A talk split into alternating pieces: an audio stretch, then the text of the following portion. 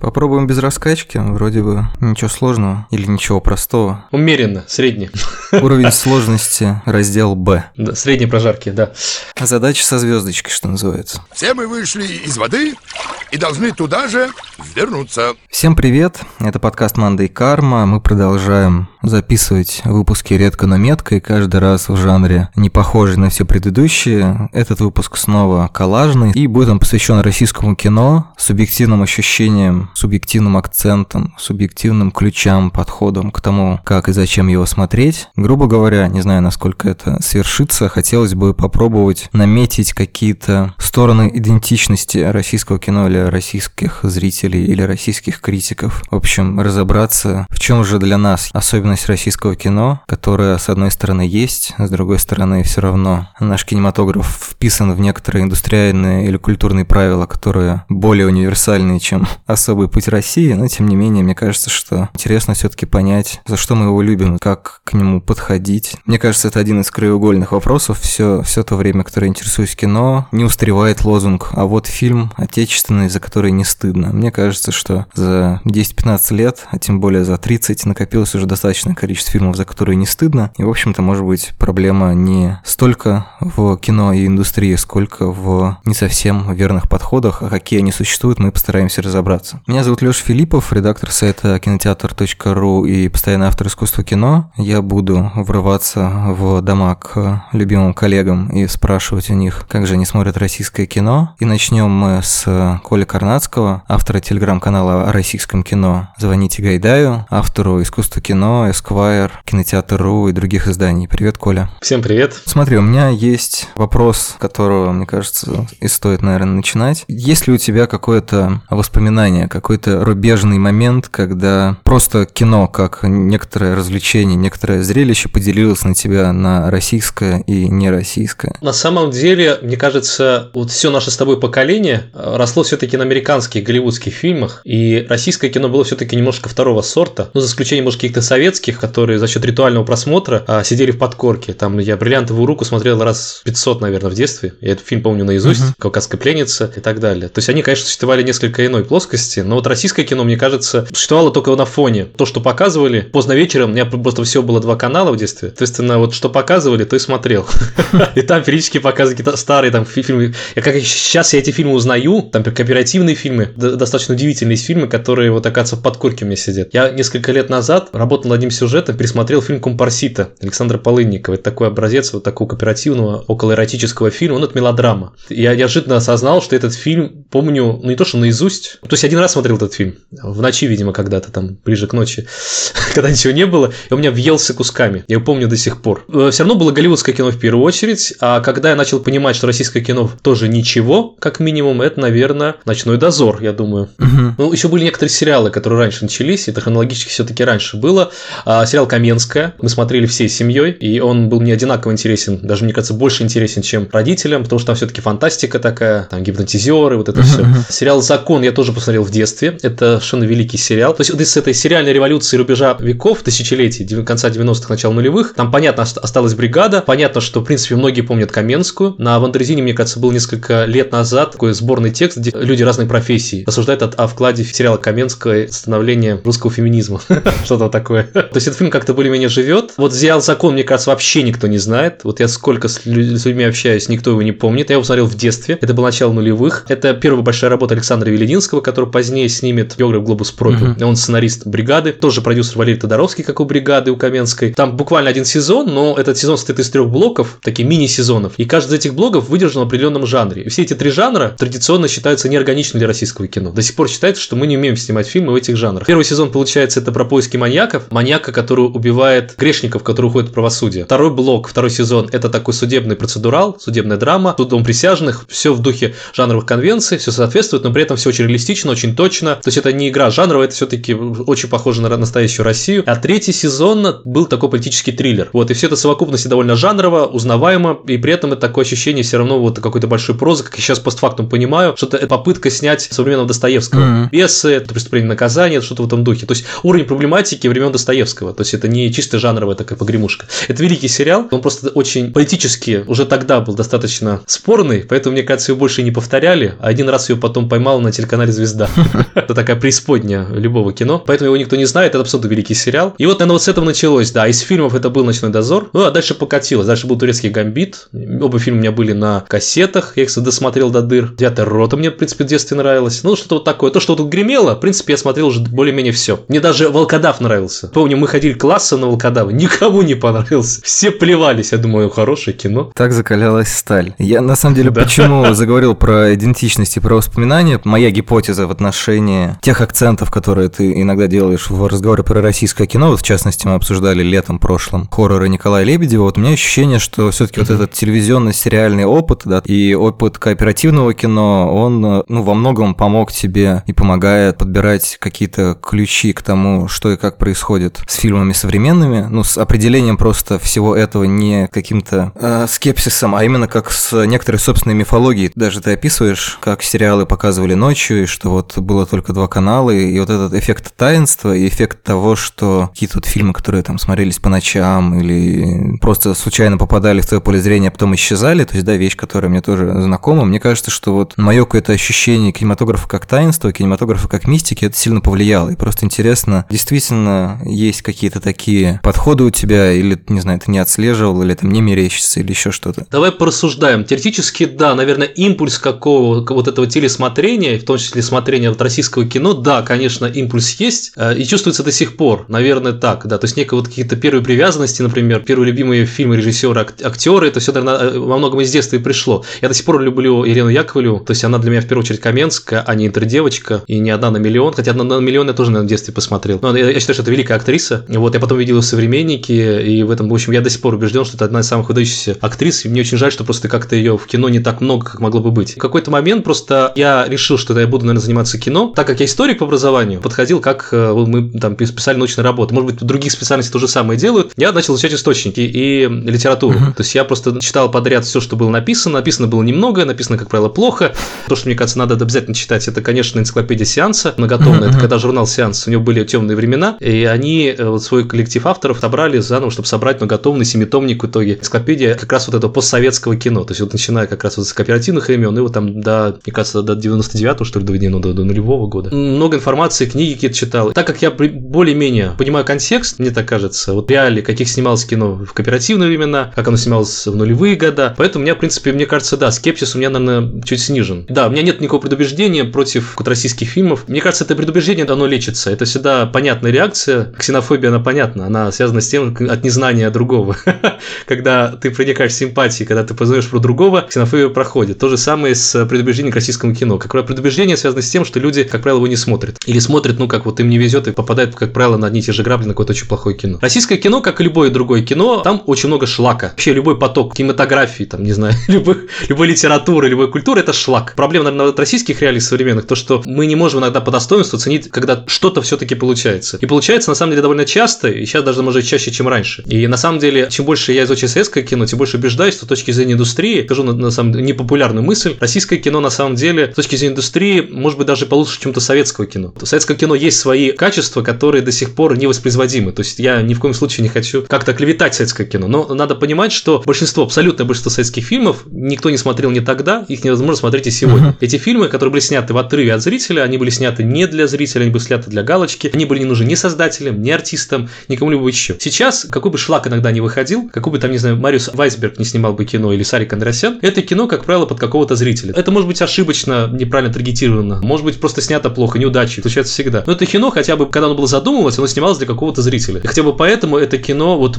как бы поток вот этого шлака, он, как ни странно, гораздо меньше. Если мы возьмем любой самый успешный год вот э, советского кино, какой-нибудь 70-х, да, когда было снято абсолютно большинство фильмов, которые мы смотрим до сих пор, и попытаемся посмотреть названия этих фильмов, пытаемся пересмотреть наугад из этих 200 фильмов, снятых в году, процентов 90 это невозможно было смотреть ни тогда, ни сейчас. Низкий уровень российского кино в основном связан с тем, что люди просто берут советскую классику, фильмы, то есть уже выкристаллизованные да. временем и эпохой, и сравнивают их да. с любым первым попавшимся фильмом, и оказывается, что действительно меч, выкованный из особой стали, действительно сильнее деревянного меча, который там сделали, не знаю, для того, чтобы он выставлялся в музее, то есть исполнял какую-то свою функцию, хотя, в общем-то, это не, не то, чтобы это делает советское кино хуже или российское лучше или хуже. Ну, немножко бессмысленное сравнение, тоже точно так же, как американскими фильмами. Но это я скорее себе напоминаю, потому что у меня долгое время была, конечно, эта привычка взять какой-нибудь российский сериал, сравнить его с американским, сказать, ну, не Ганнибал, конечно. А, но вот так как у нас все-таки такой блиц-формат, мне бы хотелось э, закончить на супер оптимистичной ноте, не играя в таргетирование, да, не представляя и не подстраивать под интересы виртуального слушателя подкаста. Какой период российского или, может быть, даже советского кино для тебя именно, конкретно для тебя наиболее мил? Что бы ты посоветовал да, посмотреть, как туда погрузиться, может быть, э, на что обратить внимание и какие картины, на твой взгляд, обладают каким-то своим очарованием, не обязательно, может быть, индустриальным или профессиональным, а просто вот там есть какой-то нерв. Честно говоря, знаешь, мне кажется, периода, наверное, нет. Просто на самом деле в любой период было много шлака, но и были сокровища. Сокровища были всегда. Попробуем, давай так по десятилетиям, начиная от, от оттепели. Давай не пойдем по всем десятилетиям. Я предлагаю выбрать одно, если ты вспоминаешь какое-то количество важных для себя фильмов, не важных в смысле истории, а важных именно конкретно для тебя, как для зрителя, с которыми ты уже многое прошел, которые ты как сообщество пересматривал миллион раз. Уговорил. Ну, на самом деле, наверное, то кино, которое я смотрел в детстве или генетически связано с моим просмотром в детстве, наверное, все-таки. Потому что, например, мне очень нравится фильм Абдрашитова, но я их открыл сравнительно недавно, да, около 10 лет назад. То есть я, очень люблю фильм «Парад планет», но сказать, что на меня повлиял больше, чем условный, да, «Ночной дозор», наверное, нет. Потому что «Ночной дозор» смотрел раз 10. Я, этот фильм я помню наизусть. Это, получается, наверное, фильмы, вот, которые, может быть, даже на слуху, но мне кажется, не ценит по достоинству. Например, «Ночной дозор», мне кажется, у него до сих пор такое реноме не очень какого-то хорошего фильма, а скорее так примера э, удачного маркетинга, потому что Первый канал, типа, впервые привел. На самом деле, это кино удивительное. Я просто недавно готовился к лекции, как раз перечитывал все, что писали про «Ночной дозор» в момент выхода. В принципе, там были, кстати, положительные тексты, но в основном, да, такая реакция кислая, не очень, скажем так, воодушевляющая. При этом э, разительно отличается западная критика, западная пресса. Понятно, что там есть совокупность условий, но все равно контраст разительный. «Ночной дозор» им восхищался Тарантино, Дэнни Бойл, Гильермо Дель Торо. Весь мир уходил на самоизоляцию. Джеймс Гант выкатил список экшн-фильмов, которые можно посмотреть на самоизоляции, и там есть «Ночной дозор», то есть спустя почти 20 лет. Этот фильм в Америке известен. Он там был по версии журнала одного, забыл название, популярного журнала, он вошел в сотню главных неанглоязычных фильмов в истории. На сотом месте как бы закрывает этот список, но все равно приятно. Э, люди публично в прессе называли Бекмамбетова новым Питером Джексоном. Все восхищались этим визуальным, брутальным, клиповым вот этим языком, который в России был, собственно, главным недостатком. И это происходит постоянно. Кажется, вот этот вот клиповый язык, так называемому поколению MTV, которое как раз в нулевые захлестнуло наш кинематограф. Ну, и Бекмамбетов считался одним из апостолов, наверное, этого такого как бы очень западного языка, что вызывало определенный скепсис. Но это же напоминает, по сути, историю с, вообще с монтажом. Этот клиповый монтаж, по сути же, придумали в СССР. Его очень, очень приблизительный вид изобрел, условно говоря, Кулешов. Там американские теоретики потом в киношколах преподавали, что это вот они, значит, в СССР увидели такую штуку. А все равно даже в то время параллельно, а, когда снимали советские фильмы, говорили о том, что, типа, это вот мы, да, у американцев посмотрели. Есть такое немножко история с американскими и русскими горками, когда непонятно,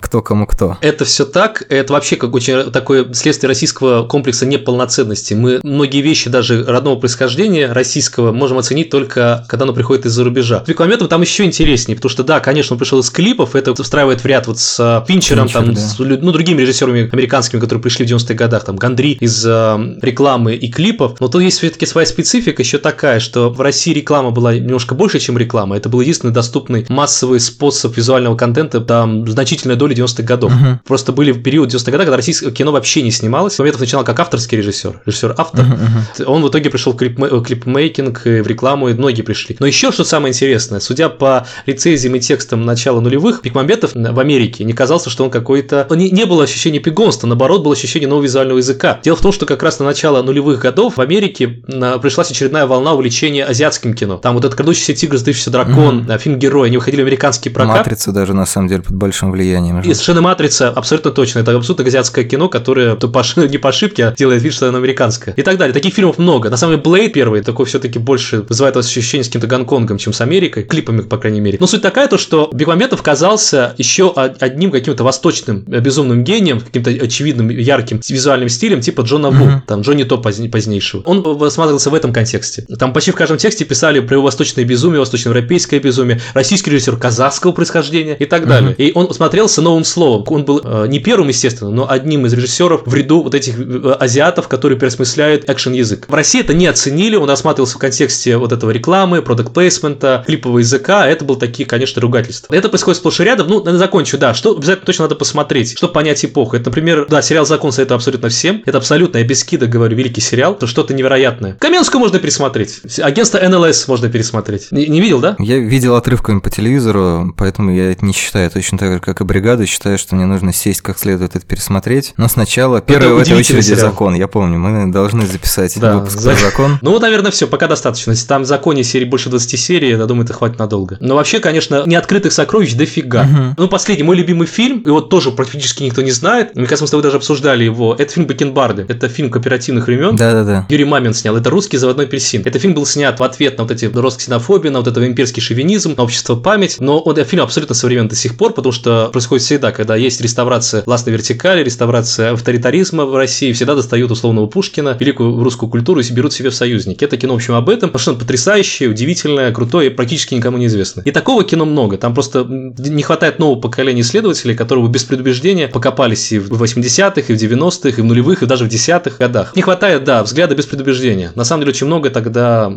всплывет из пучины. Ну что ж, я надеюсь, что наш разговор станет одним из пузыриков, всплывающих из пучины, что мы еще посмотрим заново на нулевые 90-е, не в рамках ностальгических фильмов под музыку Аллы Пугачевой, а как-нибудь более сложно. Мы продолжаем всматриваться в российское кино. Оставайтесь с нами. Пока-пока. Ты чья такая? Какая? Заводная.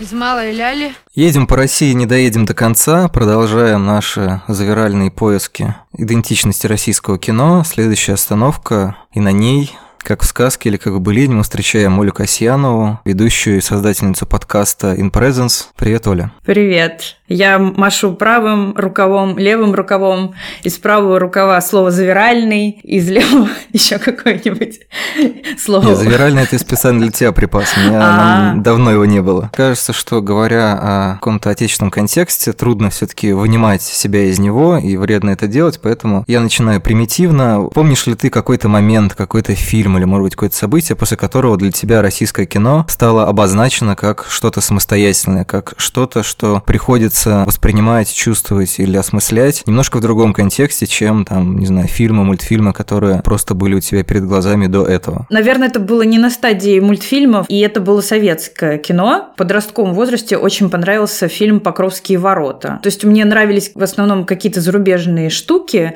вот так вот до дрожи. Какие-то были, как у всех, набор там Донни Дарка, бойцовский клуб, еще там что-нибудь. И как-то действительно мне казалось, что то, что мне очень нравится разбирать на цитаты фильм по повести Зорина, что это как-то действительно в мой хит-парад не вписывается. Подростковые годы – это пора хит-парадов всяких. Угу. И вот когда я его составляла, я понимала, что это все таки как будто бы немножко из другого мироздания. Не потому, что оно старое, ну, относительно там каких-нибудь вещей, которые сейчас снимаются, а именно потому, что оно другое. Честно говоря, мне тогда было трудно объяснить это чувство, это стеснение, и сейчас тоже. Наверное, нет никаких нормальных объективных причин для этого разделения, кроме привычки по-разному относиться к близкому и далекому. У нас конкретно в менталитете это как-то связано с именно вот с ощущением стеснения. Ну вот есть мировое, а есть локальное. Отчасти это может быть э, вполне универсальной штукой, потому что каждый национальный кинематограф, он локальный, он отличается от э, того, что показывают в Голливуде и в Болливуде. И, в принципе, с одной стороны, есть какие-то коды, которые ты как будто бы ближе к телу ощущаешь. Ну вот в случае с Покровскими воротами это, конечно, словесные коды, это очень разговорное uh-huh. кино, но тем не менее его можно было бы сравнить, например, с каким-нибудь фильмом «Продюсеры» по чрезвычайной драматургической разговорности, но он все равно не вяжется. С другой стороны, просто локальное кино всегда чувствует себя немножко маленьким и инаковым по сравнению с тем, что мы все привыкли ощущать как универсальное кино для телевизора там, или для кинотеатра. Наверное, с этим связано. Вот это ощущение провинциальности да. такое, мне кажется, вечный комплекс. Нам нужно учить французский, потому что что же мы не как в Европе? Нам нужно догнать, перегнать Голливуд, иначе типа что-то с нами не так. Наверное, так бывает, когда есть универсальный язык, какой-нибудь английский или французский тот же. Язык метрополии культурный в некотором uh-huh, смысле. Uh-huh. А для остальных нет. Но это абсолютно наносные вещи на самом деле. Само по себе это не существует в настолько уж э, ином мире. И не не являются какой-то действительно качественно никудышней или иной вещью. У каждой страны есть, например, э, насколько я знаю, в ту или иную эпоху свои преференции по поводу закупок пленки на государственных мероприятий.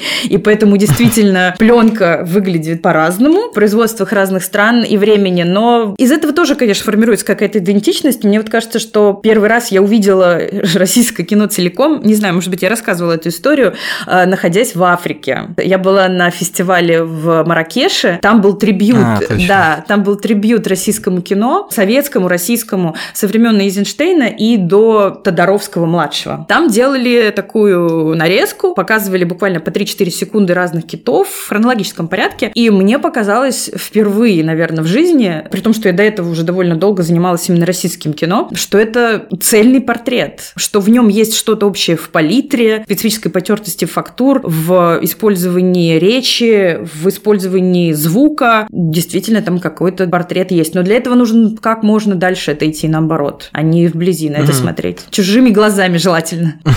Кстати, ты упомянула портрет, и у меня такая мысль возникла при упоминании достаточно близко Покровских ворот и бойцовского клуба, что на самом деле эта разница ощущательная, проживательная, она возникает, ну, условно говоря, за счет декора, за счет места действия, потому что в Покровских воротах это коммуналка, в бойцовском клубе это квартира Икеа, и там в обоих случаях это очень сильно влияет, ну, в общем, на все. И вот это, мне кажется, и есть в определенном смысле разница времени, разница каких-то культурных кодов, разница языков, потому что ты даже по-разному общаешься с оператором, когда звонишь ему заказывать там стол и ниян, и по-другому кричишь, чтобы никто не дергал дверь туалета. Как у актеров, по условию одежды и так далее, они задают определенную правду твоего образа. Вот также, наверное, все вот это влияет на кино, и поэтому, э, несмотря на попытки универсального языка, все равно мы не можем избавиться от того, во что мы одеты, где мы живем и, и так далее. При этом оба фильма, уж не, никогда не думала, что буду сравнивать «Бойцовский клуб» и «Покровские ворота», блин, несколько минут к ряду.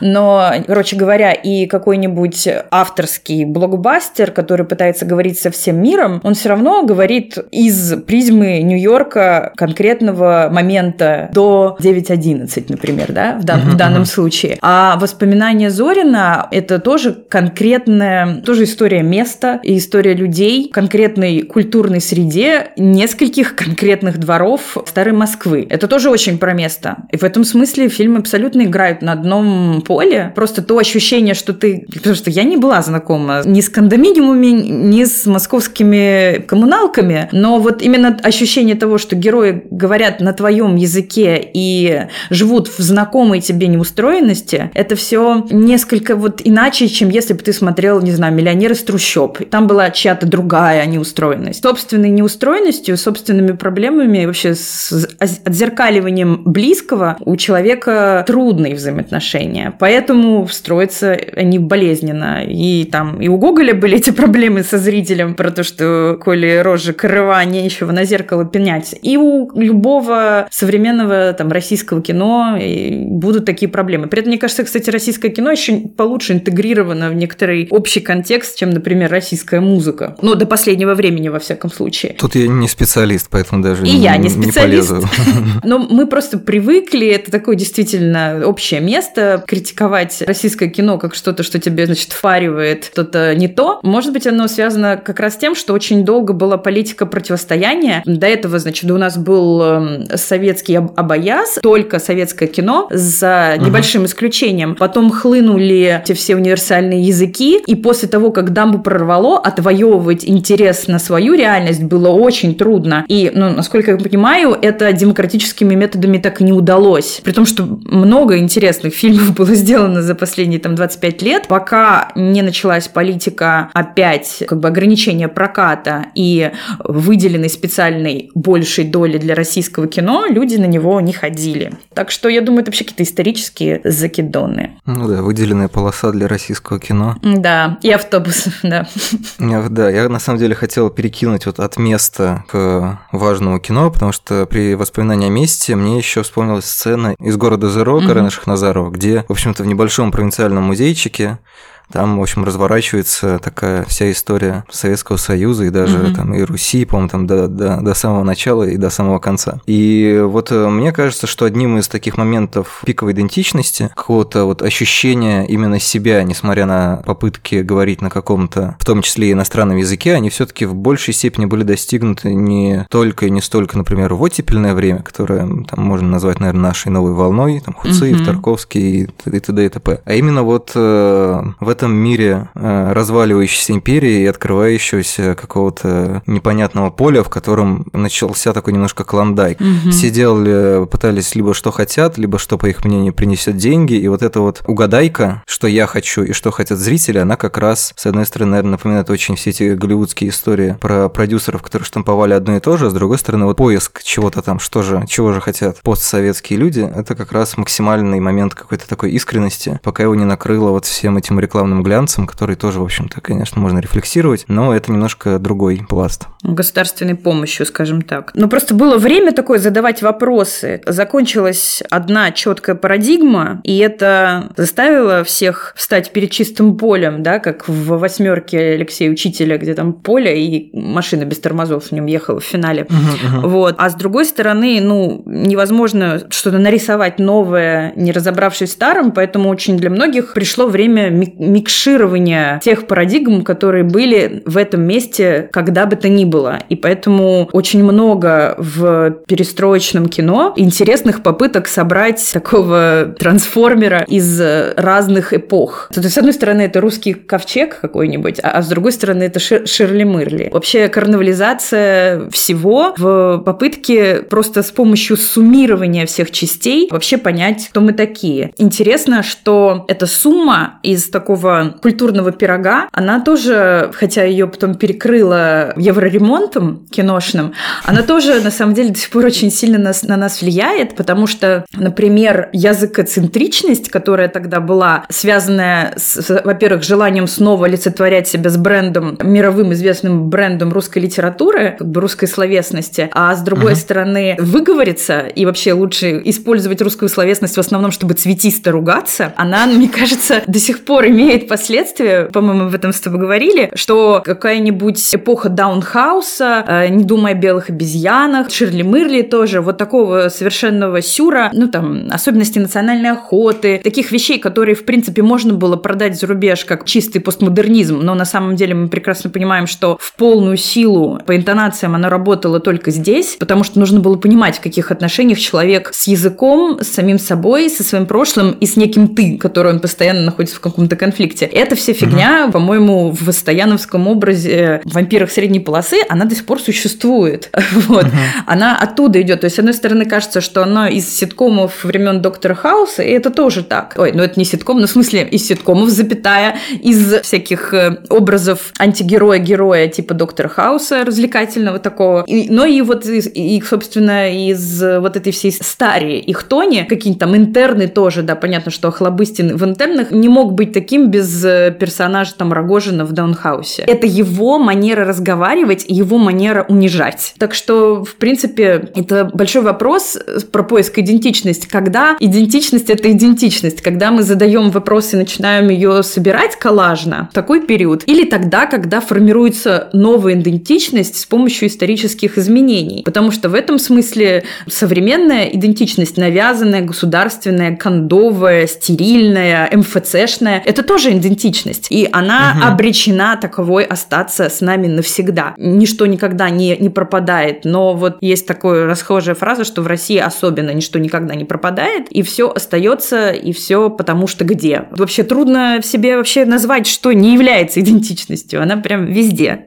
Ну да, да. И даже если есть государственная какая-то, не знаю, эстетика, идентичность и так далее, то всегда даже люди, которые с ней работают и которых обвиняют справедливо или нет там, в какой-то пропагандистской деятельности или про государственности, все равно вот этот какой-то рефлекс, уместно тут будет упомянуть термин «вненаходимость», да, который угу. характеризует многие фильмы Вадима Абдрашитова, они все равно делают эти фильмы не только в этом дискурсе, там все равно вот есть что-то еще, что там, не знаю, невольно режиссеры проговаривают специально, что вот они подсматривают из жизни или еще тут действительно это конструктор, который невозможно... Неправильно Да, собрать. его невозможно, его невозможно разобрать, потому что он такой, он как кубик Рубика, то есть в нем уже все есть. Но крутя, очень любопытно, что из этого может получиться. И, по-моему, очень крутая мысль про язык, потому что действительно у нас много актеров, которые как будто бы, ну или не знаю, не актеров, а может быть там артистов, каких-то людей масок, которые в основном славятся как будто бы не мимикой, условно говоря, не лицом с обложки, а именно манерой речи. Да, Рената Литвинова во многом строится именно на манере говорить. А Мгм. Хлобыстин тоже. Очень многие люди, очень многие звезды, они как раз заостряют какие-то свои разговорные особенности, да, как Козловский все время что-то такое повторяет. Нормально, А, на послед- говорит. Он говорит на нормально. дыхании.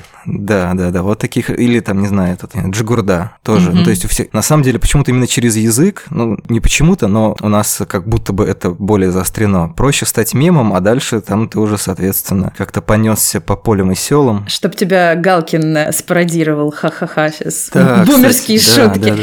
Блин, ну понимаешь, Лёш, но тут трудно сказать, насколько это национальная особенность. Мы, конечно, действительно языкоцентричная нация во многом, но это можно через какие-то другие вещи пытаться доказывать, если нужно вообще. А вот по поводу, например, действительно языковой манеры, я думаю, что Аль Пачино, потому Аль Пачино, что его очень удобно пародировать Saturday Night Live, вот, тоже. И, и- Де Ниро. и- да, и, а Де. Ниро и Де Ниро, и Иствуд, это Иствуд. Без бренда речи актер не может быть брендом. Я думаю, это везде так. Но у нас, да, да, у нас очень интересно искать конкретно, откуда эти корни происходят. Но у нас же еще те, кто сейчас уже сформированные селебрити, они же все формировали в совершенно иной реальности. У нас же настолько быстро все происходит, что наслоение происходит, это такие кольца дерева, которые нарастают с огромной скоростью, больше, чем раз в год. Да, в этом смысле, конечно, можно вообще такими ископаемыми заниматься. Я, знаешь, еще что хотела сказать, что, собственно, по поводу дичи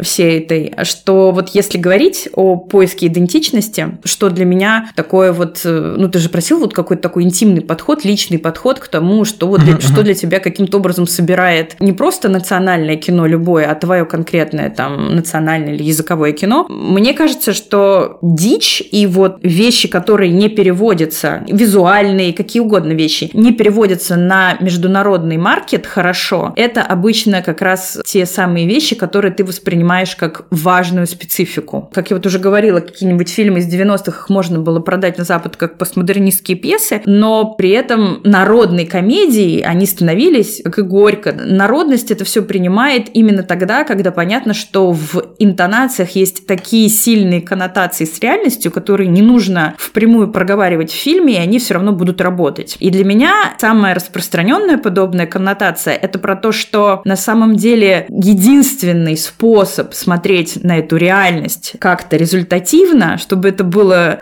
ну, не разрушительный взгляд для тебя, это именно любить, ну, это вообще, это, по сути, такая крыжовничевская фраза, да, но я, когда об этом думала, я его даже не вспоминала. Нужно любить этот весь иначе это не собирается в высказывание. То есть дело тут не в том, хорошо, плохо, оно просто в высказывании не соберется. Поэтому там, допустим, страна Оз — это ультимативное русское кино. Это потому, что там нет ни капли пренебрежения к абсолютно гоголевским страшным типажам, которые там описываются. Это же еще, кстати, же это путешествие в страну Оз, и мне кажется, это очень важно, что, во-первых, это сказочный паттерн, а во-вторых, единственная страна, которая рис- рисует свою действительность таким же образом. Мы рисуем ее через антигероев, но мы этих героев любим, и с этим ничего нельзя поделать. Это вот как раз американская культура. Вот в этом мы очень похожи. Если британцы действительно стыдятся, смеясь над собой, у них вообще культура стыда очень активно развита, self-deprecation настоящий, то русский юмор именно в такой, в какой-нибудь дикой национальной комедии, которая нравится и людям в кинотеатрах, случайно туда зашедших, и большим интеллектуалам,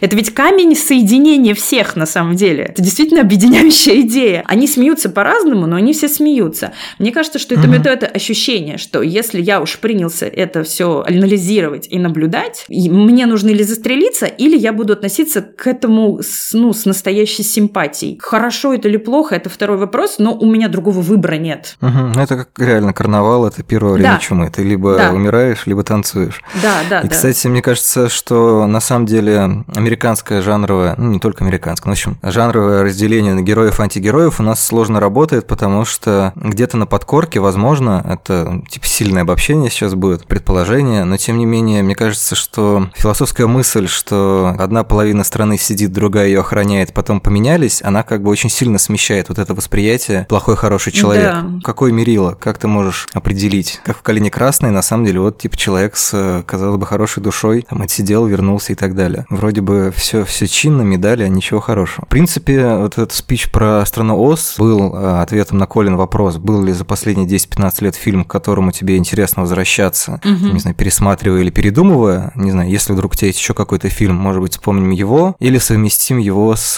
КВНовским финалом, в котором мне бы хотелось попросить тебя сделать мучительный выбор и предположить, какая, может быть, картина для тебя является, ну, таким вот оптимальным входом в российское кино, именно максимально субъективно. Вот если бы тебе сказали, «Э, завтра отправляем очередной спутник в космос, нужен один э, российский фильм, чтобы люди что-то такое почувствовали именно вот эту вот э, специфику коммуналки, речи, не знаю, или вообще чего-то другого, не обязательно зацикливаться на декоре. Вот если в каком-то периоде времени, не обязательно свежее, может быть, это тоже что-нибудь советское. Если думать вслух, то, наверное, поскольку идентичность – это такая штука сложная и флюидная, я бы угу. не пыталась пытаться ее объяснить с помощью кино. Я бы предложила показать что-то по палитре, показывающее, ну, даже не страну, да, а вот, вот такое место. Мне кажется, это должна быть холодная палитра, это должна быть бедная красота, которая на самом деле дико крутая штука. Японцы научились с этим очень круто обращаться, и угу. я думаю, что у нас тоже научатся это ценить. Я сама совершенно из другого климатического пояса родом и живу, и для меня э, это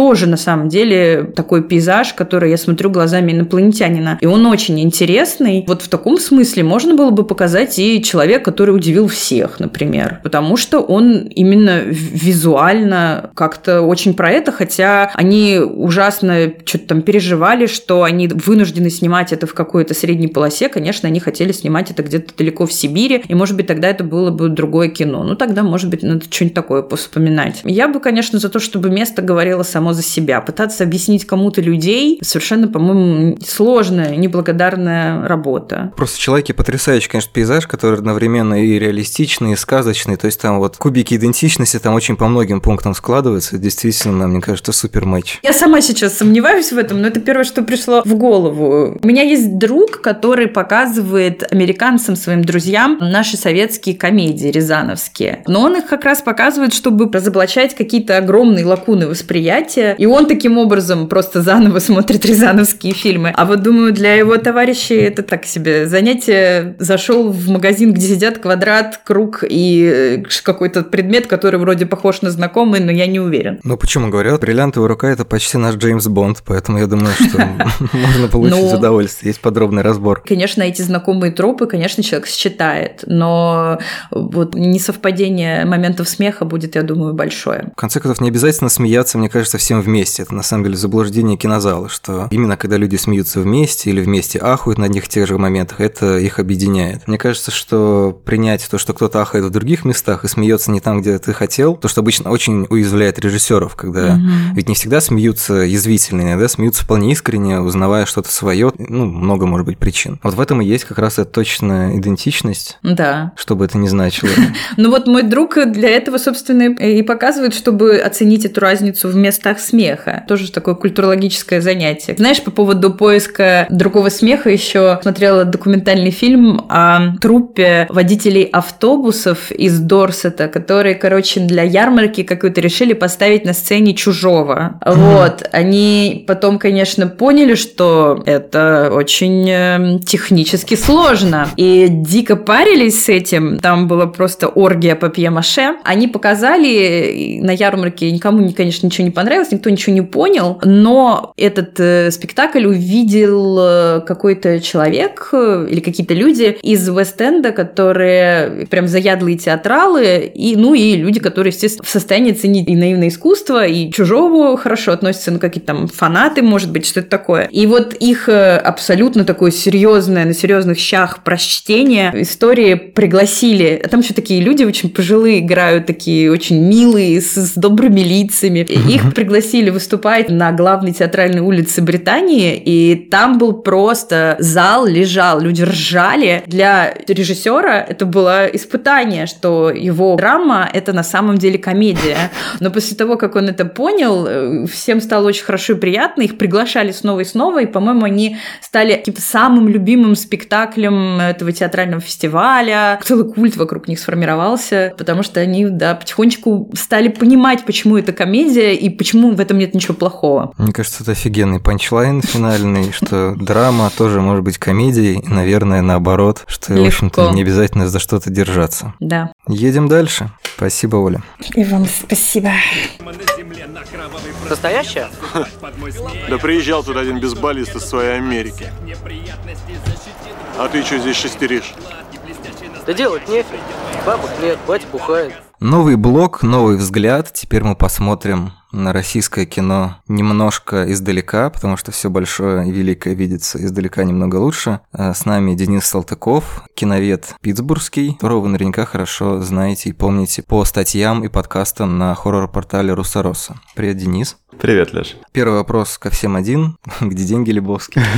Мне интересно, помнишь ли ты такую точку в своей жизни, когда российское кино стало восприниматься для тебя как нечто самоцельное, когда ты понял, что существуют не просто там всякие фильмы и мультфильмы, сериалы и фильмы или еще что-то, и что они там как-то между собой отличаются в зависимости от жанра или режиссеров, а то, что вот именно перед тобой встал вопрос, что такое российское кино, какие у него проблемы, ну, в общем, то, что всех волнует в связи с выходящими фильмами и сериалами, и то, на чем себе, в общем, сделал отчасти имя Бэткомедиан, все эти фильмы, ну, или многие из них, остроумно или зло э, выстебывая. Ну, любопытно, мне кажется, здесь как раз возрастная вещь, кто когда и на чем рос. Я уверен, просто совершенно уверен, что для кого-то открытием русского кино как чего-то, где очень много всего плохого или забавного, зависит от того, какие выпуски смотреть, открыл Бэткомедиан. И со мной могло бы наверняка произойти так же, если бы мне было чуть-чуть меньше лет. Но со мной произошло по-другому. Для меня русское кино открыла программа Гордона на Первом канале, которая называлась «Закрытый показ». А телевизор — это YouTube нашей молодости для тех, кто не застал. Да, ну то есть, словно говоря, европейское автор, авторское кино для меня открывали ночные показы РЕН-ТВ по средам, по ночам. Русское кино как нечто отдельное для меня открыла программа «Закрытый показ» Гордона. Я помню, что первыми для меня какими-то яркими фильмами были фильмы Сигарева. Я как сейчас помню, что «Волчок» как раз я посмотрел, когда вышел, и за Затем э, я очень ждал фильма «Жить»,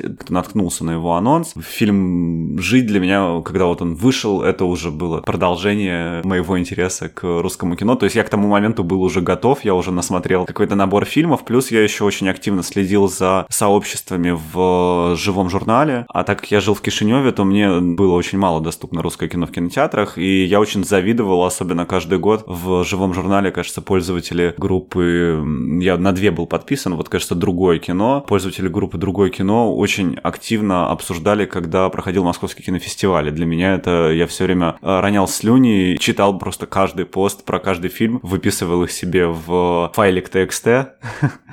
У меня, кажется, до сих пор где-то остались файлы с э, какими-то бесконечными списками просто названий. Там прямо вот отдельными блоками идут русские фильмы, которые интересны. Ну, то есть для меня русское кино стало таким... Русские идут, Русские идут, наступают. Да, при этом э, я уже к тому моменту начал идти закрытый показ Гордона, я уже любил кино в целом, я знал, что меня интересует европейское авторское кино, я открывал для себя классику, активно смотрел Филини, Бергманов и Антониони. Параллельно я развивал детский подростковый интерес к фильмам ужасов и насматривал в этой области. И, разумеется, я смотрел какие-то российские фильмы до этого, но они для меня были вот отдельными фильмами, не представителями русского кино как такового, а отдельными фильмами. И эти фильмы здесь тоже никаких сюрпризов, то есть это «Бумер», «Брат 2», сериал «Бригада», все, что идет из детства, то есть, э, условно, советские новогодние фильмы, новогодние, потому что их э, постоянно показывают на Новый год, хотя они не обязательно новогодние. Но я помню, что именно вот как раз телевидение начала десятых годов, самого начала десятых годов, и, возможно, конца нулевых, это то, что сильно влияло на мой интерес. Ну, еще и фильмы тогда нельзя было, вот я помню, интернет у меня был очень паршивый, чтобы скачать какой-то фильм, нужно было его оставлять на закачку, сутками просто гонять этот компьютер, чтобы фильм скачался. Да, если что, никаких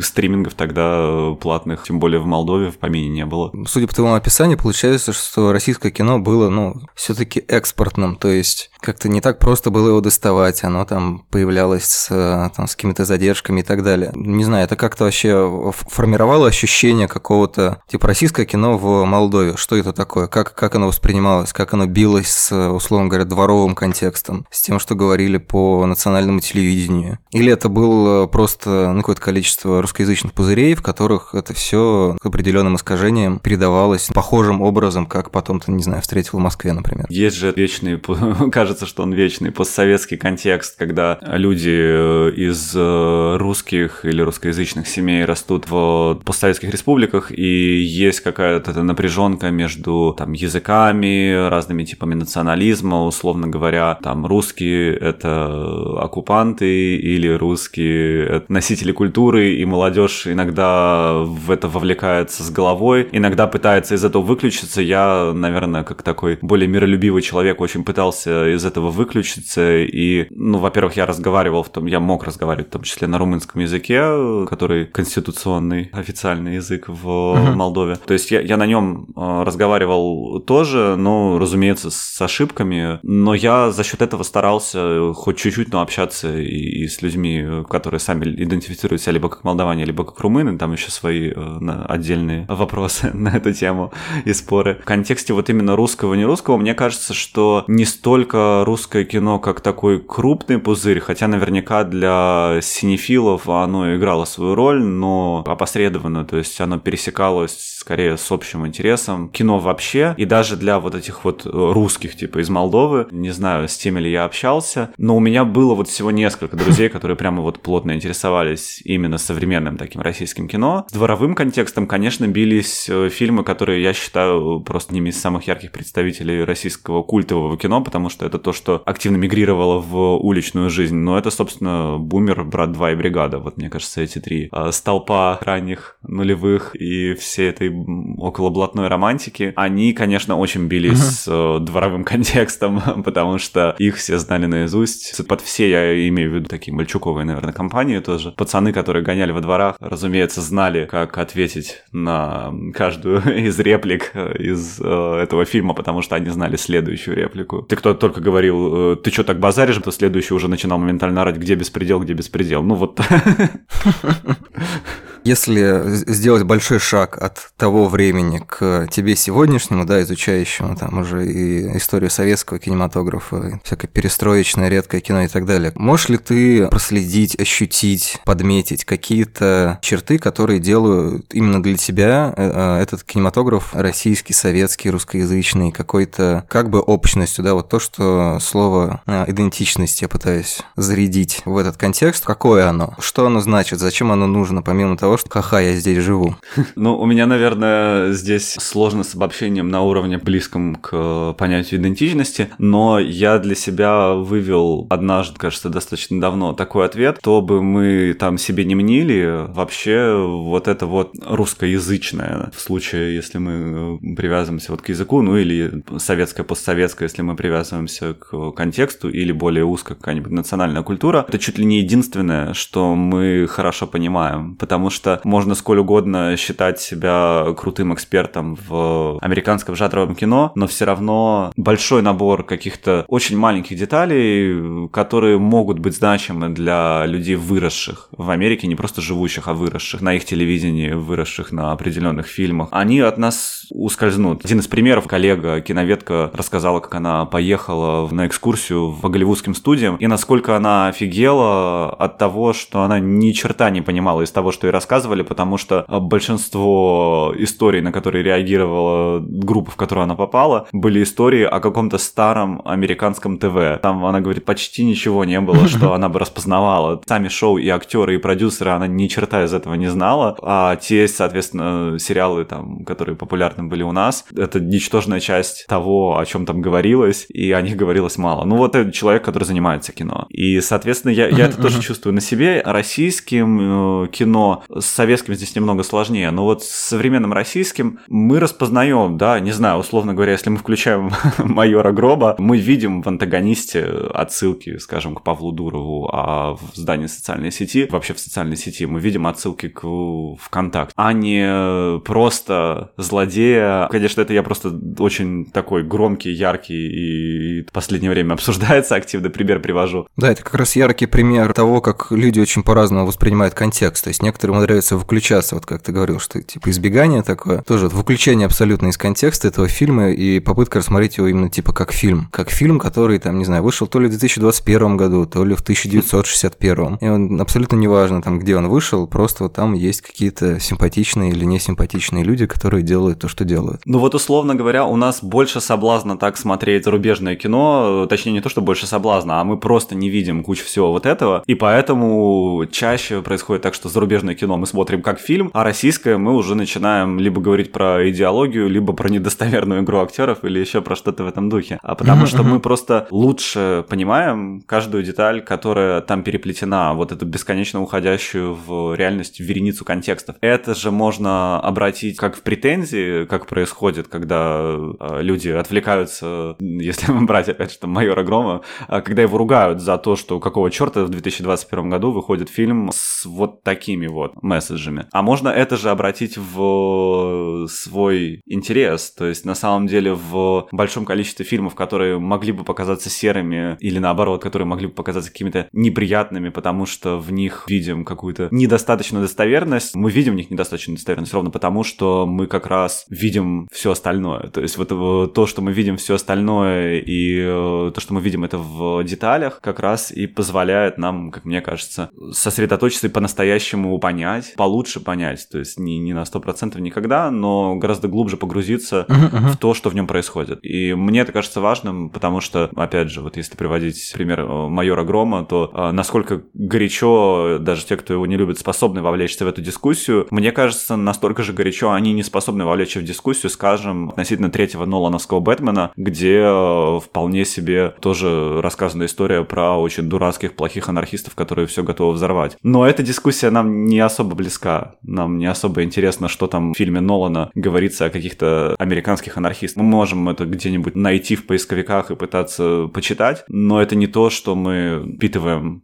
с каждодневной реальностью. Раз мы дошли до майора Грома, третий акт нашего разговора касается вопроса от Оли, которая была до этого. Можешь ли ты выделить какие-то жанры в российском кино, которые удаются лучше, а какие не удаются хуже? И почему это может быть? И почему это хоррор?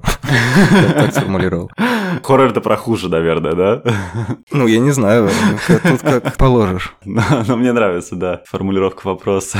Если что, про хоррор это от меня. Оля супер нейтральная, это а. поклеп, это моя специальность. Я думал, что это Оля заочно меня подкалывает. Не, она не знала, кому она задает вопрос. А, все, понял, понял.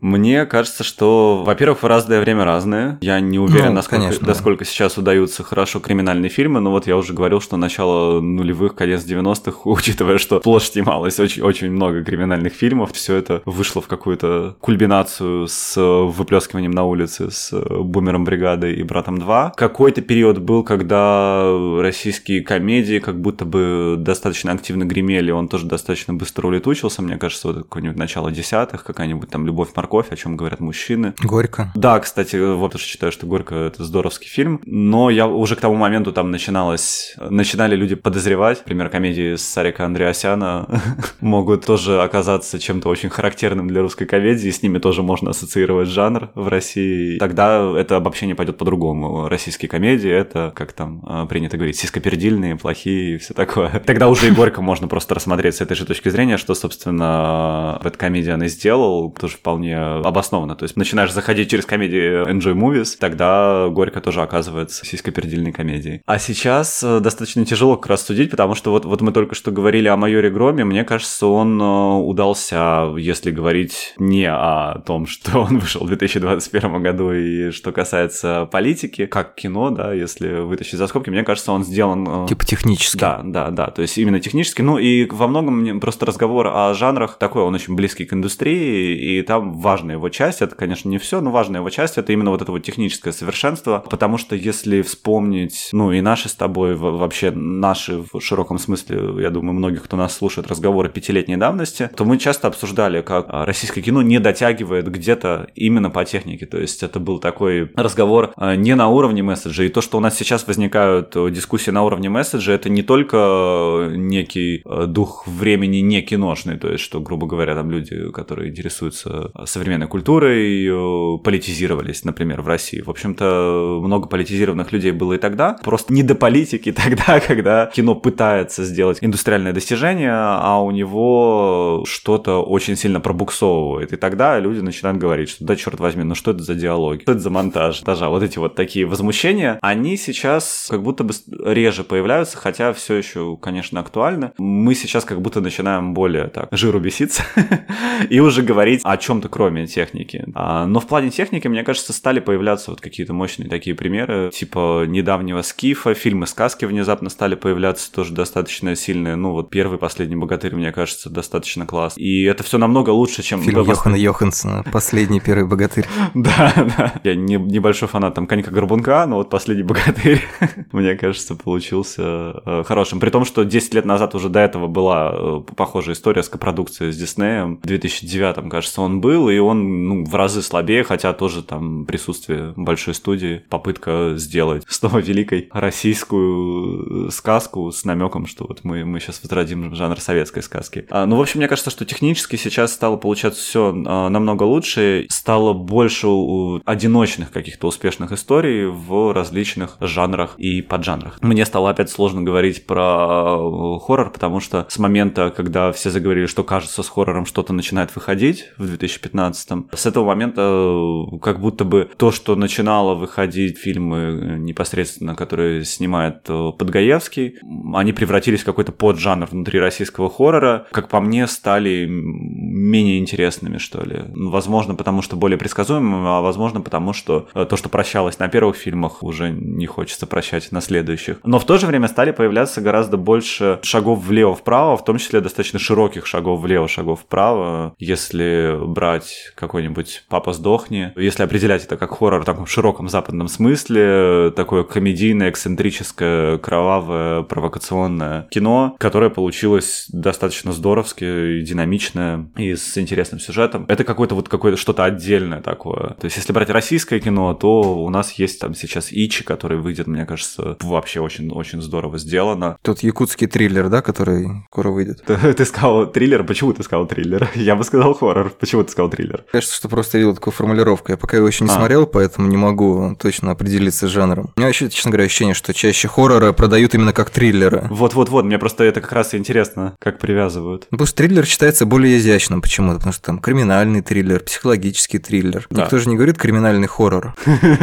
Ну, типа, ну, хоррор и хоррор, что с него взять? Ну, просто, с одной стороны, говорят о том, что вроде как триллер, он как-то выветрился и пропал, а с другой стороны, ну, тяжело найти, легко потерять, и поэтому как-то триллер стали пришивать. Ну, как-то я совсем в какой-то момент перестал, вернее, пытаюсь перестать им пользоваться, потому что все сложнее понять, почему нельзя триллер заменить какими-то синонимами, там, не знаю, от хоррора до детектива, условно говоря. Да, наверное. Я просто в России часто я его слышал, я не знаю, может быть, это тоже меняется, но вот я как-то запомнил так, что триллером называли то, что могло бы быть хоррором, но не вовлекает мистику, то, в чем нет мистики, тогда это триллер. Uh-huh. Типа, а, грубо говоря, тогда папа сдохни будет триллер. Там есть кровь, есть насилие, вот эти жанровые элементы, но это все не с э, бабадуком каким-нибудь или чертом из табакерки. Другое определение есть, которое я как раз, кажется, начал встречать в американской кинокритике. Редко, правда, я его вижу, но там иногда используют триллер тоже вот как раз, когда хотят изящнее сказать. Например, Кидал, когда вышел прочь. Поначалу Джордан Пил или его продюсеры или прокатчики, кто-то определил фильм как социальный триллер, и это начало расходиться среди тех, кто обычно хорроры не смотрит, и стали говорить, что это социальный триллер, как что-то хорошее. И я поэтому подумал, что, может быть, это такой комплимент Ичи, что он... Ичи, мне кажется, очень здорово получился именно в еще отдельную такую сторону конкретно психоделического фолк-хоррора, часто есть такое да, мнение, что все, что будут делать э, якуты для русских, не якутов, будет по умолчанию фолк-хоррором, но это же не обязательно так, там же урбанизированное население, нифига им не обязательно ударяться в этот шаманизм, то есть это именно конкретный подвид. И это вот еще какой-то шаг в какую-то еще одну сторону. Потом, если брать русскоязычное кино, то есть вот так расширять, тогда можно зайти в соседнюю Беларусь и взять Spice Boys, которые тоже куда-то в сторону папы сдохли, тоже такая эксцентрика, и, как мне кажется, тоже неплохо вышедшая. Вот мне как раз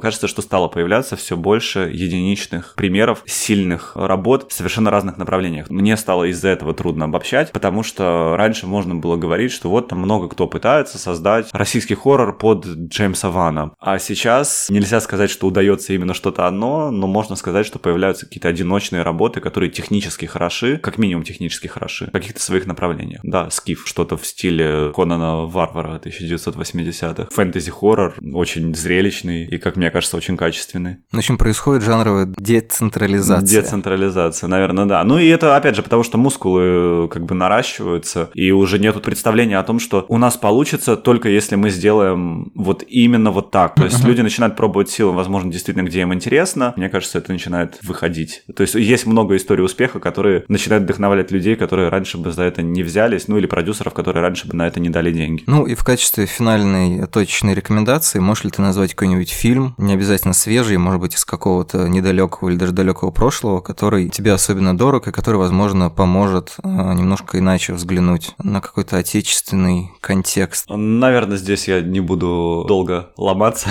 и скажу Шапито Шоу. Я помню, очень смешная была история как-то в каком-то из э, изданий. Кажется, как раз не в искусстве или кино. Был опрос э, многих критиков, какие фильмы они считают самыми значимыми в 2010-х. И там нужно было просто назвать фильмы. И я помню, что вот набор кинокритиков своих телеграм-каналах удивлялись, как многие из них думали, что. И вот там, кажется, были э, два фильма, которые многие из них считали, что вот только они любят, а другие нет. И эти два фильма, которые я встречал в таких контекстах, это было «Шапито Шоу» и «Родина» Буслова. Вот эти два фильма часто многие считают, что они любят, а другие нет. У меня, наверное, сместилось, наоборот, восприятие, что нет, Шапито Шоу, наверное, любят все. Но на всякий случай, если вы не из тех, кто знает да, и любит Шапито Шоу... культовое как минимум. Да, то знаете, что это как минимум культовое, ну, среди, по крайней мере, интересующихся российским э, кино плотно. Очень многих людей. Такая достаточно мощная трагикомедия, сделанная горящими энтузиастами, которые интересуются э, и современной культурой, и театром, и политикой. И это сделано одновременно мягко и эксцентрично, если можно так выразиться. В общем, мне очень нравится, как в этом длинном фильме, если взять все четыре эпизода, то это три часа, по-моему, идет, 3.20, что ли. Э, мне очень нравится, как здесь играют контрасты, как все это сбалансировано. Ура! Я надеюсь, что мы продолжим путешествие по шапито-шоу российского кино. Спасибо, Денис. Да, спасибо, Леш. А что, в Москве перестали убивать? Раз вы к нам приехали. Да нет. В Москве с убийствами все в порядке. Хух, Прям отлегло. Ну что, мы говорим-говорим, а проклятые вопросы отечественного кинематографа не заканчиваются, поэтому поговорим еще. Теперь на связи Катя Визгалова, редактор портала кинотеатр.ру. Привет, Катя. Привет. Один вопрос, один на всех. Я думаю, слушатели уже это выучили. Давайте все вместе. Первый вопрос у меня связан с тем, в какой момент, помнишь ли ты это, российское кино, советское, постсоветское кино, в общем, какое-либо множество, которое можно назвать отечественным кинематографом, для тебя ощутилось, сформировалось воспринималось как нечто особенное. Мне интересен сам вот этот момент запеленгования того, что российское кино — это вот не некоторое универсальное кино в вакууме, а то, что вот оно присутствует, и оно по уровню там чего-либо, техники или созвучности с тобой отличается от других кинематографий. А, я думаю, что кино, как и любой вид искусства, он очень сильно связан с идентичностью, с местом, где он производится. У меня не было такой точки, когда я думала, что наше кино такое же, как и, и все остальные кинематографии. Тут удобно сравнить с литературой, что вот есть э, русская литература, и, наверное, у меня такое же отношение к кинематографу, как к чему-то особенному, выражающему ну, наше мировоззрение во многом. То есть мы смотрим российское кино для того, чтобы что-то понять о себе в первую очередь. Ну, хорошо, давай чуть больше подтолкнуть в сторону мемуаристики. Помнишь ли ты первый фильм, ну не знаю, самый яркий фильм, неважно, когда он был вчера или несколько лет назад, когда вот именно вот это ощущение, что что-то узнается о себе, вот это вот, о, так это же про меня, у тебя прям как-то максимально произошло, что вот прям какие-то реалии, какие-то детали жизни или, может быть, особенности интонации, специфика употребляемых слов прям настолько с тобой срезонировали, что это было не просто, ага, ну тут говорят по-русски, знакомые интерьеры, а вот что-то вот прям сносящее с ног. Был такой фильм «Россия 88», в прошлом году был в девятом, в 2009 году, который снял Павел Бардин в субкультуре скинхедов, да, в котором Петр Федоров сыграл главную роль. Пожалуй, это был первый фильм, ну, который заставил меня внимательнее присмотреться к российскому кино, который как-то меня очень сильно задел, зацепил. Может быть, еще были другие фильмы, там Шультас, например, был раньше, по-моему. В принципе, я не так, не так давно стала смотреть вообще кино, так что, скорее всего, эти фильмы совпали вот с моментом, когда я начала смотреть вообще кино. И вот это были первые российские фильмы, наверное, которые залезли мне в душу и приоткрыли какую-то дверь в мир нашего российского кино. Шультас и Россия 88. Ну, просто я помню их больше всего, наверное. Потом уже все остальное, ежегодные поездки на кинотавр, они очень способствуют погружению в российское кино, очень глубокому такому погружению. Наверное, после того, как я начала ездить на кинотавр ежегодно, я начала уже смотреть не на конкретные фильмы, а на кинематограф в целом и анализировать его как что-то особенное про нас, то, что рассказывает нам о нас самих. У меня смешная история была с покупкой фильма «Россия-88», там же, он, по-моему, пытались запретить или даже запретили. А, естественно, в тот момент, когда он выходил, он продавался в значит, суперлицензионных, по-моему, картонном тогда уже да. боксе. Я, я поехал то ли на Митинский рынок, то ли еще, ну, в общем, на какой-то вот аналог синефильских удовольствий, и, значит, я подхожу к мужчине, я не помню, ну, короче, он выглядел как тот, на кого охотились герои э, фильма. Я такой спрашиваю, у вас есть «Россия-88»? Он такой, типа, иди сюда. И так открывает, у него там где-то под полой целая, это, целая очень стопка, но мне в тот момент как раз очень э, было интересно. Такая встреча зрителя и фильма. И после этого, конечно, еще довольно печально сложилась творческая судьба Павла Бардина. То, что он снял еще один фильм «Гоп-стоп», потом много лет мучился с сериалом, и сейчас как-то, мне кажется, он практически пропал. В общем, пропал да, из поля зрения. Да, да, это, конечно, довольно удивительно, что человек, которого в то время, ну, при нем много говорили, а теперь это уже, ну, как-то не каждый вспомнит, что называется. Я смотрела «Россию 88» на какой-то жуткой совершенно просмотровке, на которой планов видно не было, и там эти буквы написаны «Россия 88» очень крупно. больше в общем, самые зримые там это была вот эта надпись, а все остальное приходилось там угадывать. Но, тем не менее, он меня, конечно, потряс. И интересно еще то, что в этом же году вышел «Аватар», и у меня почему два фильма любимых было того года. Это вот «Аватар» и «Россия-88», которые, ну, совершенно просто как два полюса. Ну, в целом у них есть удивительное пересечение в том, что такое весь из себя колониальный аватар, в смысле, наверное, постколониальный, который всю эту колониальность как раз критикуют, и «Россия-88», которая тоже, в общем, намекает на сложный мир молодых националистов. Вообще интересно, как мы вышли к этому, разговаривая про идентичность российского кино. Леша, Леша, ну ты везде найдешь сходство, и мне нравится в тебе эта черта. Вот, ну, э, возвращаясь к кинотавру, вот то, что в идеале, я понимаю, что это на самом деле невозможно и сложно, но хочется понять, когда ты говоришь, я начала вот рассматривать российское кино как э, что-то общее, как некоторое множество. Можешь вспомнить, может быть, на каких-то конкретных примерах? Ну, грубо говоря, как это у тебя складывается? Вот на, на какие акценты для тебя ярче всего подсвечиваются? Может быть, в конкретный год, может быть, вообще, когда ты едешь на кинотавр, ты знаешь, ага, там будет, не знаю, лазурная сахарница, или там будет что-нибудь там про родителей, или еще что-то. В каждом отдельном году есть хэштеги, там, например, когда половина конкурса кинотавра – это фильм про то, как дети бунтуют против родителей. Это ужасно всегда интересно. Я обожаю Ситу Алиеву и ее программирование. И я всегда в виду как раз для того, чтобы увидеть эти хэштеги и понять закономерности, которые она видит, потому что она все-таки смотрит э, не 14 фильмов, э, которые показывают в конкурсе, а гораздо больше, которые присылают ей на отбор, и она видит э, всю абсолютно картину. Все-таки кино это зеркало, да, оно же отражает все процессы, которые происходят с нами в наше время, в этот конкретный момент времени. Ну, ты можешь только предполагать, что ты увидишь. Я, например, смотрю в таком же количестве документальное кино, uh-huh. которое присылают на Артоксфест, на котором я работаю, и тоже вижу огромную так, какое в такое зеркало гляжусь, гляжу, что вообще присылают, о чем снимают. Очень много бывает пересечений между фильмами, темы, естественно, потому что ну, люди как бы снимают то, о чем они думают, что они видят. В документальном кино, может быть, это еще более ярко проявляется.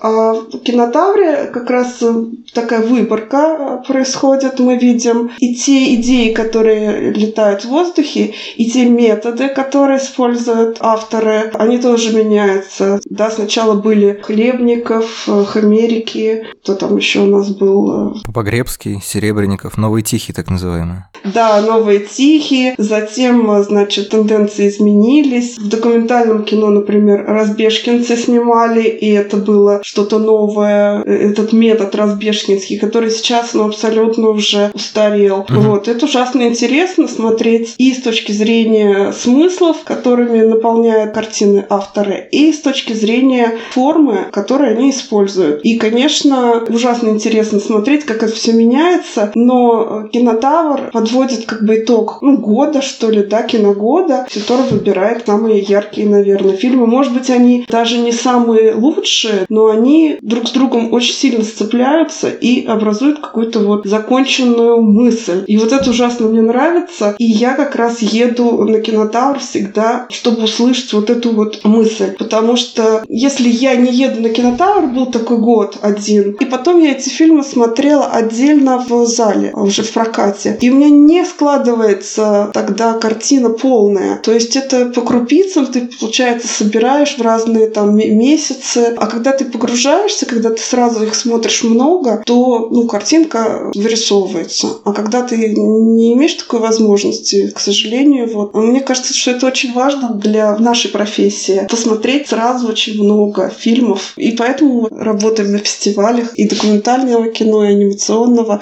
чтобы сразу увидеть вот много. И это ужасно, ужасно здорово. Потому что действительно это немножко неудобно и немножко увеличивает пропасть между, условно говоря, критиком и зрителем, потому что когда идут тексты с фестивалей, неважно, международных или фестивалей российского кино, они там все-таки рассматриваются в некотором контексте, в некотором соседстве, и те вещи, которые подсвечиваются, не знаю, кажутся более значимыми, более удачными или наоборот, избитыми именно в контексте курса, который выбрал фестиваль, то потом уже в другом совершенно контексте, рядом, не знаю, с какими-нибудь китайскими мультфильмами, детективами, мелодрамами, фильмами Марвел, это все выглядит совершенно иначе, и, грубо говоря, это два разных фильма. Ну, как на самом деле любой фильм, просмотренный в любой момент времени любым разным человеком, это все немножко разные фильмы, но вот как раз из-за этого очень часто возникают какие-то трудности. Невозможно же всех возить на кинотавр. Невозможно да, же потом согласна. выпускать э, единую какую-то программу и строить э, по всей России ретроспективу отечественного кино, но это инсайт всегда. А ты можешь вспомнить, какая была общая мысль, на твой взгляд, на последнем кинотавре, на котором уже я не был?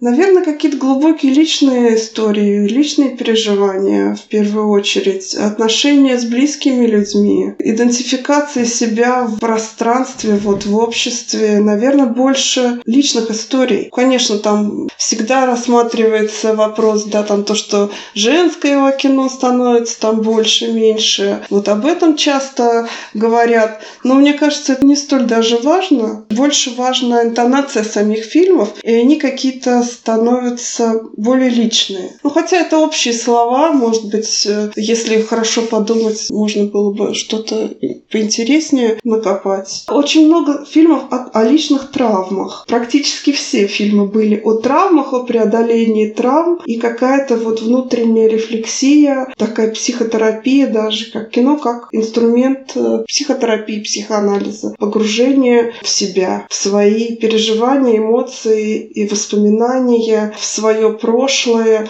И, возможно, в этом была идея, что вот в нас, в нас самих ключ лежит тем проблемам общества, которые у нас существуют. Можно я попробую проиллюстрировать, как я понял, просто потому что я смотрел уже после фестиваля, и поэтому мне трудно было воспринимать в каком-то общем потоке, они просто для меня существовали по отдельности. Когда ты говоришь про личный опыт, мы можем взять несколько, наверное, самых ярких и непохожих примеров. Это вот китобой, попытка какой-то самоидентификации через землю, буквально через территорию, где ты живешь, чукотские пейзажи и такая манящая далекая Америка. Потом в конференции это какая-то условно общая травма и попытка как-то, я не знаю, прожить, проговорить, mm-hmm. вообще установить. Там вот как раз, мне кажется, такой довольно обобщающий опыт. В Пугале, опять же, мы имеем локальную якутскую историю про потерю, скажем так. Да, там еще был фильм Зуевой «Вмешательство». Он тоже психотерапевтический об отношениях в семье. Фильм «Скажи ей» Молочникова, который недавно вышел в прокат, в принципе, тоже об этом. Ну, региональное кино — это отдельная какая-то история, что его становится больше. И региональное кино, кино, снятое за небольшие деньги, не государственные, а частные, это тоже какая-то просто тенденция. И его становится больше, это здорово. А на кинотавре это тоже подчеркивается, ну, как отдельный, отдельный момент. Да, очень радует, что происходит потихоньку децентрализация. Буквально чуть раньше с Денисом мы говорили о децентрализации жанров. То же самое происходит э, с регионами, с областями. То есть вот вампиры средней полосы снимались в Смоленске, да, мы знаем феномен якутского кино, там что-то снимают в Калининграде. Ну, то есть московские интервенты, которые приезжают куда-то что-то снимать, наконец-то стали больше осваивать пейзажи отличные от э, двух столиц. И есть какой-то энтузиазм на местах, который тоже не может не радовать. И, в общем-то, бедное, но честное свое кино в своих реалиях, оно все-таки способно достичь порой большего эффекта, чем вот какой-то такой усредненный фильм, как бы обо всех. Вот это вот ощущение, что Россия велика, все в ней примерно одинаково, это вот то, что я надеюсь, помимо оправдания российского кино, немножко разрушить в этом разговоре. Не знаю уж, насколько получится. Мне вообще больше гораздо нравится идея распространять кино в пространстве, э, охватывать территории, чем во времени э, работать. То есть фильмы какие-то исторические, они тоже, конечно, безусловно, важны и интересны, но освоение территории, вообще «Вампиры средней полосы» — это вообще очень крутой проект, именно потому, что он показывает какие-то иные, правильно совершенно говоришь, не только Москва и Питер существуют, но и Смоленск. И вообще позиционирование места через кино — это просто очень крутая идея. Я просто, просто счастлива, что существуют фильмы, они появляются, их становится больше. Они делают привлекательным место. Это вообще очень важно не только для кино и для культуры в целом, но и вообще для экономики, для нас, потому что этот опыт путешествия, который мы проживаем через взаимодействие с кино, он потом откладывается, у нас складывается представление о конкретном регионе, о конкретном городе. Мы хотим туда поехать. Я уверена, что в Смоленске будут какие-то даже туры по этому сериалу, паломничество, и, и будут показывать эти места туристам, что вот здесь вот тут вот снимали вот этот эпизод, а вот этот вот здание у нас там, в нем вот жили как раз эти вампиры. А это вот очень здорово. убили, да? Да, это очень классно. Мне кажется, это какой-то стимул развития, развития территории через культуру, через кино. Ставь лайк, если, посмотрев «Вампиров средней полосы», уже съездил в Смоленск. Тем более сейчас такая ковидная ситуация, когда мы застряли в своей стране, мы выбираем, куда поехать, как раз есть возможность поехать не в Турцию и в Италию, а в Смоленск и получить, в общем, тоже достаточно интересные знания и удовольствие от этого. Да, я думаю, что за последние полтора года внутренний туризм немножко подрос. Ну, я надеюсь, не только в смысле туризма, но и в смысле какого-то проникновения разнообразием нашей внутренней культуры и всего прочего. И мне кажется, что вопрос от предыдущего оратора как раз хорошо вытекает из темы Смоленска и географии. Как тебе кажется, чего российскому кино все-таки не хватает? Не в смысле, почему оно плохое или что могло его сделать лучше, вот именно, не знаю, какая-то сфера, какой-то жанр, какая-то интонация, какая-то... А нам, я считаю, что нам очень не хватает скромности в кино. Для нас кино — это что-то такое очень большое, глобальное, что там должны подниматься какие-то глобальные темы. Угу. Это должно быть про войну, про победы, про спорт, про Крым. Что-то очень такое мощное. Про катастрофы, я не знаю. То есть... Про души, как у Звягинцева. Левиафан. Да, Звягинцев давно что-то уже нас ничем не радовал. Кстати, у Звягинцева у него есть какая-то скромность. Я имею в виду немножко другое. Я имею в виду такую румынскую скромность. Румыны могут снять кино про то, как собака обкакалась в метро. И это тема у них. У нас такое, в принципе, невозможно. Кажется, что кино слишком, наверное, дорогое удовольствие, слишком высокое какое-то искусство, и мы не можем позволить написать сценарий про какую-то мелочь, про какую-то бытовую ерунду. И сделать из этого потом какие-то выводы, вывести какие-то идеи, мораль. А почему-то румыны вот это сделать могут. Но мне кажется, что просто у нас не очень распространено какать. В основном, если вдруг что-то в штанах обнаруживается, это поднасрали агенты Госдепа, как известно. Байден, да, да. В подъездах гадит, зараза. Может быть, поэтому, наверное, да, поэтому же говорят, зачем вы показываете там какие-то плохие вещи, почему же вы не говорите о хорошем, показываете нашу страну такой ужасной. Можно снять вот иранское там тоже кино. Берется какая-то обычная бытовая ситуация, из нее делается фильм. Вот этого нам не хватает. Для этого же не нужны большие бюджеты. Можно говорить о том, что у нас не хватает денег, нам не хватает кинотеатров, нам не хватает спонсоров, умения и, и всякого другого. Это все не важно, потому что, допустим, появляются какие-то маленькие фильмы, вот тоже Пугало, кстати, Китобой. Они небольшие, как бы по своему замаху, да, по своим идеям. И это здорово, и поэтому они очень сильно выделяются на фоне всего остального, массового, да, кино. Мне кажется, что их мало, их должно быть гораздо больше. И, ну, почему-то, когда мы смотрим питчинг фонда кино или даже Минкульта, в котором, в принципе, должны быть маленькие истории, все равно мы видим там глобальные совершенно идеи. Ну да, просто когда ты говорила про войну, я имел в виду, что у нас очень уравновешиваются парадоксальным образом две непохожие кинематографии. С одной стороны, ну, очень условно нацеленные на великую историю, не обязательно с пропагандистскими обертонами, просто какое-то большое кино с большим бюджетом, оно чаще всего обращается к какому-то большому стилю такому, очень громкое, пафосное и так далее. А если это независимое кино, то у него есть обязательно стейтмент, у него есть идея, такое большое про всех, про людей, про народ, про человека. То есть в одном случае все с большой буквы, потому что это исторически важно, в другой стороны все с большой буквы, потому что это общечеловечески важно. То есть получается, что это как бы маленькое кино, оно даже больше, чем то большое кино в своих э, амбициях, и как-то становится немножко тесновато, душновато из-за этого. Но при этом я думаю, что, в принципе, пример Ирана очень э, удачен. Мне кажется, что скоро мы можем подойти к их э, подпольному методу производства кино. Ну, вот бог его знает, как оно все сложится, куда вообще все это двигается. За этим нужно наблюдать, смотреть. Поэтому нужно его смотреть на наше кино. Потому что это мы сами, наш внутренний мир. Мы смотрим его не только ведь для того, чтобы развлекаться или иметь э, общие какие-то э, темы для разговора, хотя это тоже очень важно. Все побежали смотреть «Перевал Дятлова», и тоже как-то оставаться в стране ни в коем случае нельзя. Надо uh-huh. его срочно посмотреть посмотреть, чтобы со всеми обсудить. Это тоже очень важная функция кинематографа. Важно его все-таки воспринимать как ну, непосредственно какое-то зеркало, глядеться туда как можно чаще. Поэтому мы его и смотрим. Ну что ж, мы продолжим наблюдение, будем следить, смотреть, обсуждать. Я надеюсь, что мы немножко сократили количество скептиков среди слушателей подкаста, или, во всяком случае, суммой наших разговоров это сделаем. Спасибо, Катя. Спасибо тебе тоже. А что это вы здесь делаете? А? Вжух.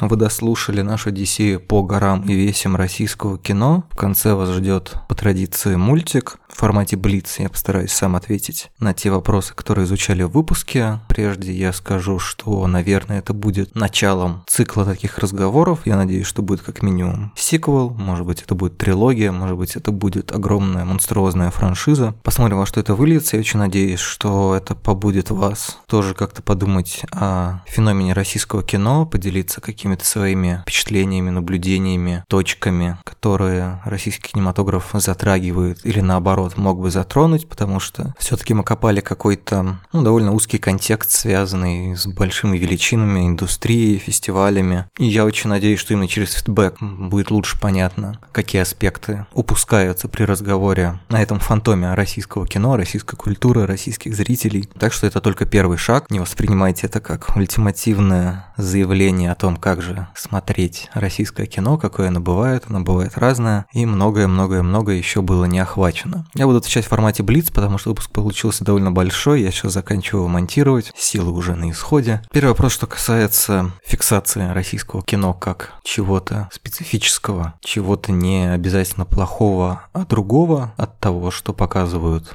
голливудские студии мейджора или общем, иностранное кино. Я думаю, что ощущение этой границы возникло у меня довольно рано, благодаря тому, что на кассете с королем львом в какой-то момент был записан мультфильм «Снежная королева», и вообще вот эта дихотомия классических советских мультфильмов и классических диснеевских мультфильмов, что в обоих случаях употребляется слово «классический», но при этом эхо «Холодной войны», эхо двух сверхдержав и их очень трепетное отношение к своему культурному феномену, оно как-то вот ощущалось ощущалось, ощущалось, и благодаря тому, что в детстве с мамой мы как-то сходили на сдвоенный сеанс. Тогда это называлось стереокино, но это было по сути 3D. Там показывали, по-моему, «После дождичка в четверг» называлась советская сказка, и какой-то, не знаю, американский, может быть, иностранный приключенческий фильм. Я, к сожалению, до сих пор не могу его найти. Помню, что там в конце крупным планом показывали какую-то голову, которая жутко плавилась, и из нее выпадали глаза. В общем, так я понял, что такое загнивающий Запад и его тлетворное влияние на молодые умы. Вот, остальной путь э, проходил тоже непросто. Я не могу сказать, что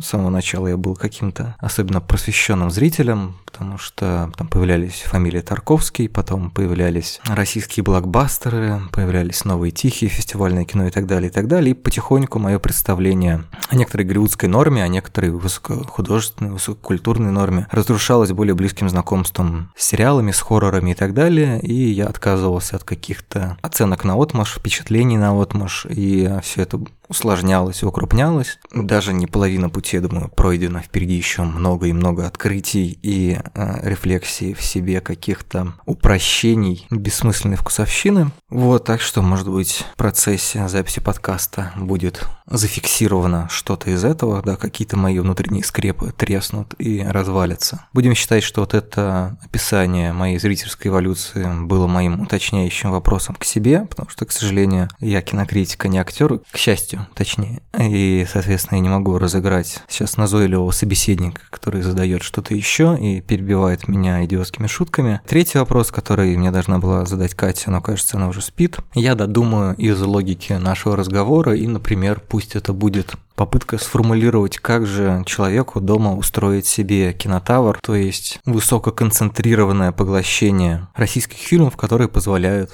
взглянуть немножко более сложно, именно ощутить вот эту систему координат, в которой мы оцениваем что-то или воспринимаем что-то, не меряя его линейкой, хорошо это или плохо, лучше это сериалы «Безумцы» или «Прослушка» или «Дрянь», или как это соотносится с манерой говорить о любви, например, Франсуа Озон или еще кого-то, потому что только, наверное, стены этого пузыря позволяют удержаться и смотреть на российское кино, на его стилистическую, тематическую специфику, на его слабости, на его обобщение и грубости, не как на какую-то отсталость, как на какое-то дурное качество, а как на специфику речи. Безусловно, есть очень много вещей, которые российскому кино еще предстоит отрефлексировать в себе, именно поэтому этот выпуск Несмотря на то, что мы часто задаем вопросы российскому кино и как хвалим, так и ругаем его, ругаем в основном походя, потому что, как я уже говорил, этот жанр апроприирован бэткомедианом и ютубом, и хочется все таки не нести раздор, а фокусироваться на хорошем. Тем не менее, это не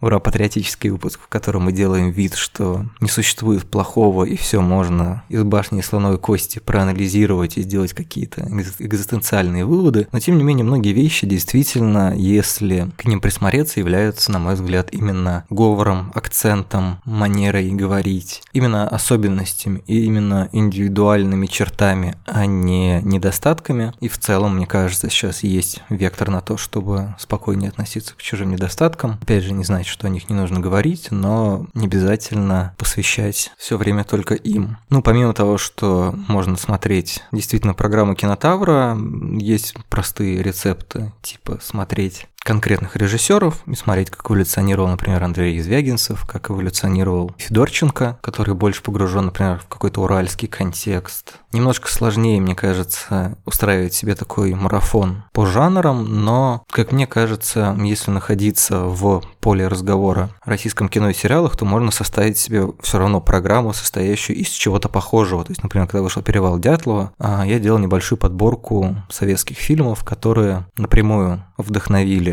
создателей сериала на те или иные стилистические или сюжетные решения, и, может быть, вооружившись такими списками, например, из 10 единиц, смотря только их на протяжении того времени, которое у вас есть на просмотр фильмов и сериалов, в какой-то момент вы поймете, что есть да, определенные визуальные ходы, определенные образы, и то, что какой-то персонаж говорит или изображается определенным образом, это не только и не обязательно сценарная лень, а это некоторые тропы, которые укоренились именно в российском советском кино. Троп это не хорошо и не плохо. Мне не кажется, что соответствие каких-то персонажей принятой типажности, то есть, по сути, драматургическим стереотипам, оправдывает то, что герои выглядят так или иначе, но, тем не менее, это расширяет инструментарий и дает представление о том, что да, вот этот герой или эта героиня, изображенная там, в 60-х, 70-е, эволюционирует. Просмотреть эту эволюцию и понять, в какую сторону шагало наше кино, как оно пыталось репрезентовать. Весь наш сегодняшний разговор так или иначе касался репрезентации географической, демографической, культурной, жанровой или чего-то еще. Какие-то попытки все равно были, и даже не попытки, были вполне успешные. Истории, как мы видим, там за последний год, например, наиболее громкими или среди наиболее громких историй были, были например, Чики и вампиры средней полосы, которые репрезентуют не московскую, не Санкт-Петербургскую Россию, и это тоже очень интересно, и, не знаю, если вам понадобятся такие списки, вы можете их погуглить, если вдруг они вам нужны, я постараюсь к выпускам подкаста про российские фильмы такие списки специально делать, если они не будут как-то редакционно возникать, или это может стать рубрикой, например, в соцсетях подкаста, в которой по случаю премьеры или окончания какого-то произведения такие списки будут возникать. В общем, здесь маленький уголок демократии, хоть где-то.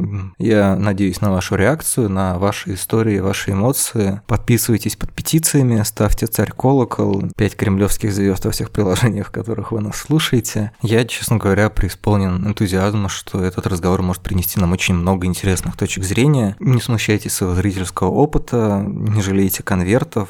Сообщество подкаста будет их ждать. Ну и теперь по классике. Всем спасибо. Пока-пока. Вам необходим творческий непокой. Вы слышите, Зоев? Это говорит зритель, для которого мы работаем. Он не зритель, он ваш сосед.